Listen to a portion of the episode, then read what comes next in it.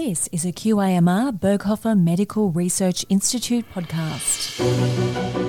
Today we're talking about melanoma. It's one of the cancers with really good outcomes if found early, and it's something you can usually check for. Ironically, one of the most difficult to see is the one that grows in the eye. About 175 cases of uveal melanoma, which is a type of ocular or eye cancer, are diagnosed in Australia each year. And half those cases will spread. Dr. Kelly Brooks is a part of our oncogenomics team, and they have discovered some clues which may open up avenues for treatment. Hi, I'm Claire Blake, and you're listening to Body Lab. Welcome, Kelly. Thanks for having me. Is uveal melanoma the same as the melanomas that form on our skin? So both the skin melanomas and uveal melanomas, or any cancer that gets called a melanoma, are called this because they arise from a type of cell that naturally occurs in the body and is normal, called melanocytes. Any cancer that comes from these cells will be called melanoma. Once they become a cancer, that's kind of where the similarities end. Skin melanomas have very different gene defects to those that we see in the eye melanomas, and this makes them behave completely differently to each other. The way we need to approach them and treat them and manage them is also completely different. Melanomas form on the skin, in the eye. They can also form in the central nervous system, your brain, and anywhere where you've got neurons, the cell types that make up your brain. And also in what we call mucosal layers, so the inside of your mouth or your nose or other internal surfaces in the body. Those ones are dangerous because they are hard to find. We know a lot less about them than the skin cancers, so this has meant that we haven't progressed very far in developing treatments for them. Back to uveal melanoma, is this something an eye check, a regular eye test at your optometrist would pick up? Most regular eye checks will find them. They do often look at the back of your eye and can find things that are there. A number of people actually have moles or nevi, which we're more obviously used to seeing on the skin. But things like that actually do occur on the back of your eyes as well. Depending on the size will depend on how easy it is to pick up in a normal eye test. If you have an eye test where you get the drops to help dilate your eyes, they will definitely see anything if it is there. But anything of size would be picked up by a normal eye test. 95% of them occur inside the eye, and you cannot visibly see these from the outside. There are 5% of them which do occur on the iris, which is the coloured part of your eye. And those ones you can see just looking in the mirror, and they are definitely the earliest ones to be detected. Kelly, sunlight exposure isn't the reason then behind this type of melanoma? No, not for the majority of them. Unlike the skin cancers, which all of them are pretty much caused by UV exposure, we don't see this in the uveal melanomas. And damage that is caused by UV or sun damage actually leaves a kind of footprint on the DNA that we can see when we look at the DNA from these tumours. For the majority of uveal tumours, we don't see this footprint. However, those 5% that I mentioned that occur in the iris, those ones you can see at the front of your eye, we actually recently showed that they do have a strong UV signature, which means that they are getting sun damage, and this is likely contributing to their growth and potentially to how they're going to behave. But it is only 5% of them. So you don't yet know the cause of these melanomas? No, as for the majority of the other uveal melanomas, we don't really have any cause as such that we know. We know some people will inherit a risk of this from their family, so things that are passed down in their genes can make them more likely to develop it. A couple of genes in particular that we know can increase your likelihood of developing uveal melanoma, but for the vast majority of them, we don't know what triggers them. Which makes it very challenging to treat, I guess. It's hard to control them. You can take preventative measures for skin cancer by putting on sunscreen, seeking shade, wearing hats. But for the majority of the eye melanomas, there's nothing you can particularly avoid to help in prevention. As well as the risk factors you mentioned for uveal melanoma, are there others? There are some, mostly ones that you can see by looking at people, and these are ones that are often associated with increased risk of developing skin melanomas as well, such as pale skin and blue eyes in particular are associated with an increased risk of uveal melanoma, though we don't really understand why that is the case. I'm guessing the treatment is different depending on the stage of presentation of the uveal melanoma. But what is the first-line treatment now? Now there's a range depending on the size of the tumour when it is first detected in the eye. It can be anything from directed laser or radioplaque therapy, where they just open the eye and put in a little plaque on the tumour and close it back up again. Or it can, if it is large enough or causing other problems, can involve the removal of the whole eye.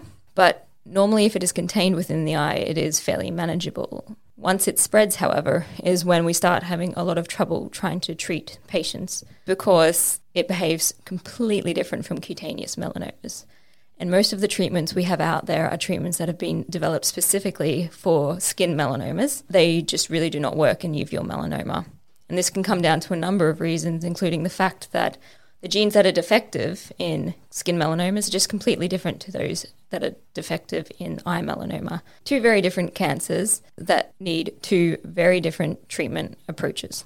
It's really scary, and I guess vision loss is one of the problems that you get depending on when it presents. That is a very big factor for patients. While not life-threatening, it obviously has a big impact on their lifestyle. Even if the whole eye is not removed, some of the other treatments do cause some vision loss as well and damage to the vision in the eye. Even if you don't lose the eye, some of the treatments to manage the tumour when it's in the eye can cause some vision loss as well.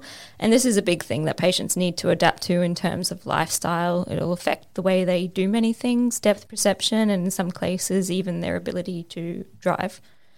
And obviously if they do lose the eye, this can have a big impact emotionally as well as and aesthetically, how they look and how they feel about themselves. And it's something that a lot of patients have a hard time overcoming and a bit of a battle with to come to terms with and accept. That's aside of the fact that this is the melanoma that's most likely to spread. Over half of those will spread, which is pretty frightening. Yeah, so even though it is far less common than skin melanomas, the rate of it spreading or the percentage of cases that will spread is a lot higher. So 50% of people who present with uveal melanoma will experience spreading of the disease. And this is nearly always to the liver. So a lot of the time these patients will present with this tumour coming up in the liver. And that's when it becomes a real challenge to treat. Is it just the liver, or is it some other organs that it's likely to go to? There are a number of organs it will go to, but it often starts with the liver, and nearly always about 90% of cases include the liver. Most of the scientists I talk to here, they come from a place of passion. It's a really tough job. The hours are terrible. It's definitely not lucrative. Is there something from your family in this research? I've always been very interested in science, and cancer and genetics appealed to me very early on. But also in my family, we have had a lot of cases of cancer. I've lost 3 of 4 grandparents and an uncle to cancer, which is a big drive to want to try and help find ways to treat and prevent more deaths from these diseases. And more personally with melanoma, both my mother, my sister, and I have had some melanomas removed as well, which does suggest that we might be actually one of those families that could have some sort of inherited family risk, because my sister and myself are quite young as well for this. That is actually something else we look at in the lab for both skin melanoma and uveal melanoma, is families where it seems to be more common than you'd expect, or they experience it a lot earlier than you'd expect, which does suggest that they might have some of these inherited risks. And this can give us more clues as to how these tumours form, and also what might be important for them to form and grow and progress, and how they might be treated. And you have skin in the game. Yeah, literally. Immune checkpoint inhibitors or immunotherapies has greatly improved survival with melanoma, but much less so with uveal melanoma. And you've explained that a little before. They're quite different. They are very different. And one of the big differences is, for the majority of them, we don't have this component of sun exposure. We don't have this high level of damage to the DNA where there's just multiple points that are damaged. And this is something that the immune system recognises and knows there is something wrong with those cells and that they should attack them. This is a lot lower in uveal melanoma, which is possibly one of the reasons why the immune system has a lot of trouble identifying them and attacking them, even when we're trying to give them help with immunotherapies. And it could also be because the drugs developed to treat them, even in the immunotherapy area, are designed for skin melanomas and some of the components of the immune system that get altered in response to skin melanomas. And there's evidence coming out now that these might be actually different components that get altered in response to eye melanomas. So we might actually need to develop a different set of immunotherapies for the eye melanomas compared to those that have been developed for the skin. So the genetic features of these tumours and what predisposes the spread is your focus. So what do you know and what do you need to uncover to get that targeted therapy you're after? For uveal melanoma, we're in the position where we know a lot about the genetic factors that get altered because there's very few of them, especially compared to skin melanoma. And we can use these to pretty accurately predict which of the patients are going to experience any metastatic spread. However, we don't understand why any of these components we know to be defective are causing the tumour to either develop or spread. We understand functionally very little about what these defects are doing. And this is something that we need to uncover if we're going to find any way of blocking this. We need to know what signals they are sending through the cancer cells to each other, telling them to grow and to spread. Once we know these factors, then we're going to be able to block them. So a lot of my work is looking at modelling these defects and trying to see exactly what they're doing, what they're changing in the cells, what messages they're sending out, so that we can then figure out how we can block these and hopefully stop the disease progressing. Have you had any breakthroughs? Some of the things we have learnt recently from looking at the genetics, like I said earlier, 5% of these tumours that occur in the iris actually do have a UV signature, and these have more mutations than the majority of them. So these patients are probably likely to respond to immunotherapy, unlike the vast majority of uveal melanoma where they get very little benefit. We have also found gene that is defective that gets inherited through families called MBD4. The inheritance of this gene does predispose to developing uveal melanoma, but it is another thing that also makes these tumours that result from this mutation have a high level of damage.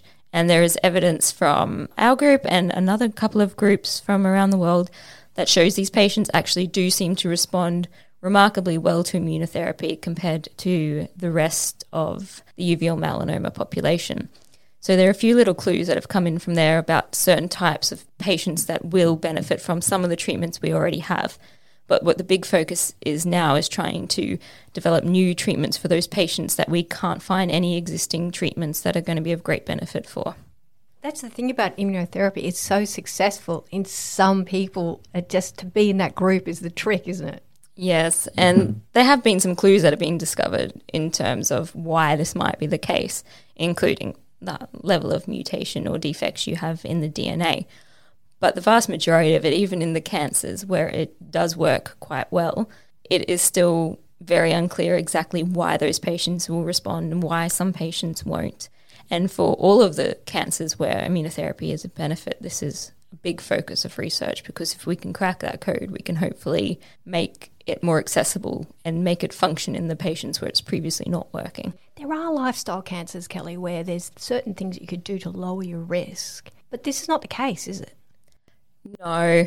Unfortunately, we haven't identified any external sources of anything that cause uveal melanoma, like smoking when it can come to lung cancer or sun exposure when it comes to skin cancer, apart from those 5% that we've mentioned, iris melanomas that occur in that coloured part in your eye. Wearing sunglasses can help you prevent that, because that's going to prevent some UV damage to your eye, as well as actually another type of eye melanoma called conjunctival, which occurs on that membrane across the front of your eye. So wearing sunglasses can be very useful for those two. And obviously, looking after your eye health, regular eye checks will help with early detection, which is your best course of action for any cancer, is to detect it as early as possible. Some cancers seem to form in a group. Is this the case? We do seem to see that uveal melanoma cases do often occur in families where there are skin melanoma cases as well. But especially being in Australia, where there's a high risk of skin cancers and skin melanomas, that's always hard to nut out if it's a true association or not. For a small subset of uveal melanomas where we know they're associated with an inherited mutation in a gene called BAP1, There are other cancers that are associated with that inherited gene as well that will often co-occur in families that have that, including kidney cancers and mesothelioma. What's the general goal of your lab?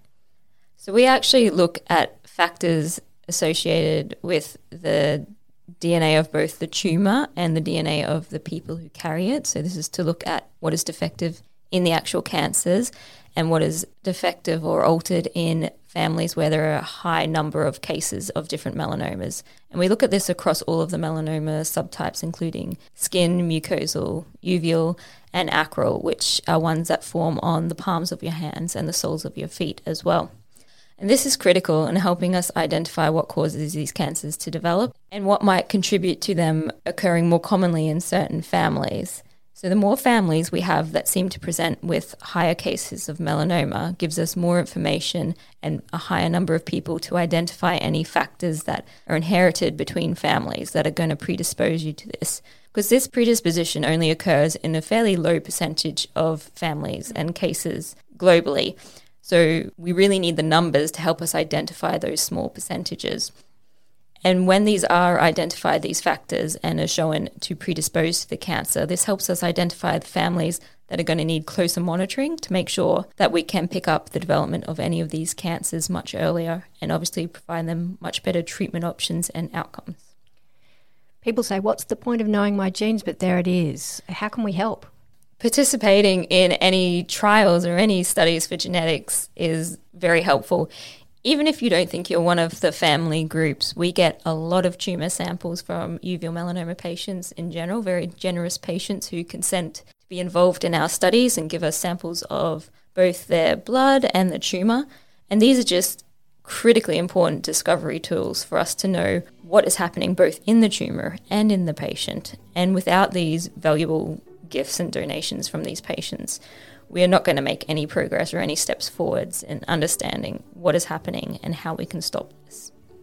If you'd like to participate in any trials in that area or any trials at all, if you'd like to know more about Dr. Kelly Brooks' work or any of our research, go to qimrberghofer.edu.au. Remember, this podcast is a general discussion. Your own doctor is always the best option for your own personal health. Thank you, Dr. Kelly. Thank you.